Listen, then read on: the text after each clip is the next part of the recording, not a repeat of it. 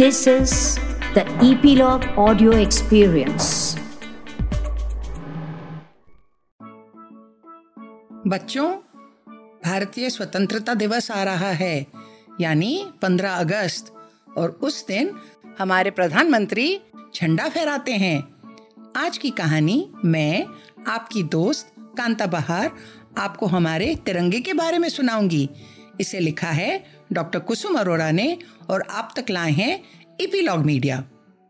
तबस्सुम, एक तीसरी क्लास में पढ़ती बातूनी लड़की थी। बातूनी का मतलब जानते हैं आप? टॉकेटिव उसके दादा नेत्र विशेषज्ञ मतलब आई स्पेशलिस्ट और पिता एक इंटरनल मेडिसिन के डॉक्टर थे। तबस्सुम की मम्मी टीचर थीं।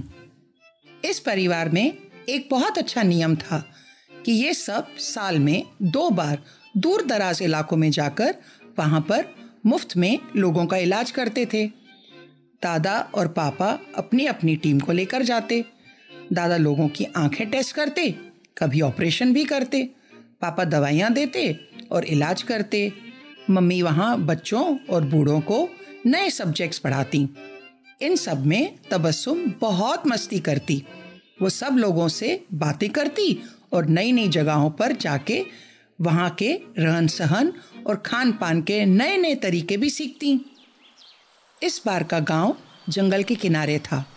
हर बार की तरह वहाँ पर अस्थाई अस्पताल मतलब टेम्प्रेरी हॉस्पिटल, रहने के कमरे वगैरह जब सब बन गया तो तबस्सुम और सब लोग वहाँ पहुँचे।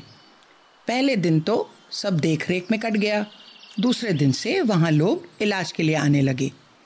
एक दिन वहाँ फॉरेस्ट ऑफिसर आए। उनके साथ एक अधेड़ उम्र का व्यक्ति था, जिसने अपने सर पर बंधे साफे में एक पक्षी का पंख लगा रखा था। वो दोनों दादा के कमरे में गए। उत्सुकतावश, यानी कि क्यूरोसिटी के कारण, तबस्सुम उनके पीछे हो ली।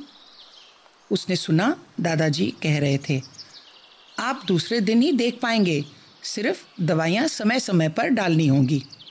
पंख वाले सज्जन बोले मैं इतनी दवाइयों के साथ काम नहीं कर पाऊँगा। आप आज ही नई आँख बना दें तो पंद्रह अगस्त को झंडा फहराना है। झंडा फहराना सुनते ही तबस्सुम चहकी, मुझे भी देखना है, हमारे स्कूल में भी होता है। दादाजी कुछ कहें कि वो सज्जन बोले तो आप सब आए और हमारे कबीले में देखें झंडा कैसा फहराते हैं पंद्रह अगस्त को। दादाजी बोले, उस दिन हम सब वापस जा रहे हैं। दो हफ़्ते हो गए आदमी मुस्कुराया। आप शहर वाले बस भागते ही रहते हैं। हमारा कबीला बहुत सुंदर है। देख लीजिए। तबस्सुम बोली, मुझे जाना है। प्लीज़, हम शाम को वापस चले जाएँगे। दादाजी अक्सर तबस्सुम की बात मान लेते थे। सो मान गए। फॉरेस्ट ऑफिसर बोले, वहाँ जीप में ही जा सकते हैं। मैं दो जीप भिजवा दूँगा। पंद्रह अगस्त को अभी पाँच दिन बाकी थे। तबस्सुम इंतज़ार करने लगी। आखिर आ गया पंद्रह अगस्त। सुबह सुबह दो जीप आ गईं और उनमें एक में बैठे दादाजी और तबस्सुम और दूसरे में उनकी मम्मी और पिताजी। जीप जंगल की तरफ़ चल दी। सारा रास्ते तबस्सुम कभी हिरण को देखती तो कभी सुंदर पक्षी। फिर एक बरसाती नदी आई। जीप उसमें से निकली तो तबस्सुम बोली, इसकी मछलियाँ तो नहीं मर गईं हमारी जीप से? सभी हंसने लगे और बोले बिल्कुल नहीं।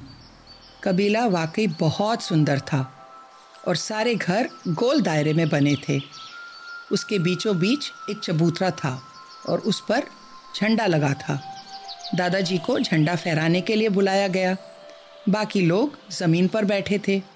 तबस्सुम और परिवार व कबीले के सरदार पगड़ी में पंख लगाए चबूतरे पर बैठे थे। झंडा फहराने के बाद सबने खड़े होकर जनगण मन गाया। कबीले के सरदार ने एक करीब सात साल के बच्चे को बुलाया और बोलने को कहा। वहाँ पर खड़े होकर वो बोलने लगा, ये झंडा हमारी स्वतंत्रता का प्रतीक है। इसे श्री पिंगली वेंकैया ने बनाया था। और इसे बतौर हमारे राष्ट्रध्वज जुलाई उन्नीस को अपनाया गया। यह हमें जान से भी ज़्यादा प्यारा है। इसे केवल खादी के कपड़े से ही बनाया जाता है। इसका आकार आयताकार यानी रेक्टेंगुलर है। चौड़ाई और लंबाई दो और तीन के अनुपात में होता है, यानी आधे का अंतर है। यदि चौड़ाई एक गज है तो लंबाई एक दशमलव पाँच गज है। तीनों रंग एक समान की पट्टियाँ है मतलब इक्वल है। हरा खुशहाली, सफ़ेद शांति और केसरिया शौर्य, यानी वैलर का प्रतीक है। बीच का अशोक चक्र किसी भी पंक्ति को नहीं छूता। यह न्याय का प्रतीक है। हमारे पूर्वजों ने स्वतंत्रता सेनानियों की हमेशा मदद की। इसीलिए हम भारतीय होने पर गर्व करते हैं। जय हिंद। ये बोलकर बच्चा नीचे सब लोगों के साथ जाकर बैठ गया। सभी ज़ोर से बोले, जय हिंद। तबस्सुम के दादा ने उससे पूछा, क्या तुम्हें ये सब मालूम है? बस नाम सर हिला दिया उसने। तब सरदार बोले हमारे कबीले में हर साल एक परिवार को झंडा बनाना होता है और उसी परिवार का सबसे छोटा सदस्य झंडे का महत्व बताता है। ये सुनते ही तबस्सुम की मम्मी बोली, ये तो बहुत अच्छी बात है, मैं भी अपने स्कूल में इसे अपनाऊँगी। बहुत अच्छी प्रथा है, हमें खुशी है कि हम यहाँ आए। अब तबस्सुम ने भी नई जानकारी पाई। प्रोग्राम खत्म होने पर सबने नाश्ता किया और वापस अपने कैंप को चल दिए। तो बच्चों, आपने भी सीखा ना कि हमारा झंडा सर्वोपरि है, यानी सबसे ज़्यादा इम्पोर्टेंट है और ये कैसे बनाया जाता है? इसीलिए हम 15 अगस्त को झंडा फहराते हैं कि हम स्वतंत्र हैं। अब सब मेरे साथ, सब बोलो, जय हिंद। नन्ही दुनिया में कहानी सुनने के लिए धन्यवाद। प्लीज़ अपने कमेंट्स हमसे ज़रूर शेयर करें। हमें इंतज़ार रहता है। यदि आप एप्पल पॉडकास्ट यूज़ करते हैं तो हमें रेट करना ना भूलें और आप ईपी लॉग मीडिया की वेबसाइट पर भी नन्ही दुनिया सब्सक्राइब कर सकते हैं। या अपने मनपसंद किसी भी पॉडकास्ट प्लेटफॉर्म पर, जैसे स्पॉटिफाई गाना जियो सावन एप्पल पॉडकास्ट वगैरह, अपनी सब्सक्रिप्शन कंटिन्यू रखिए, ताकि आपको नोटिफिकेशंस मिलती रहें। अब मैं, कांता बहार, आपसे फिर मिलूँगी एक नई कहानी के संग, आपकी अपनी नन्ही दुनिया में। तब तक खुश रहें और स्वस्थ रहें।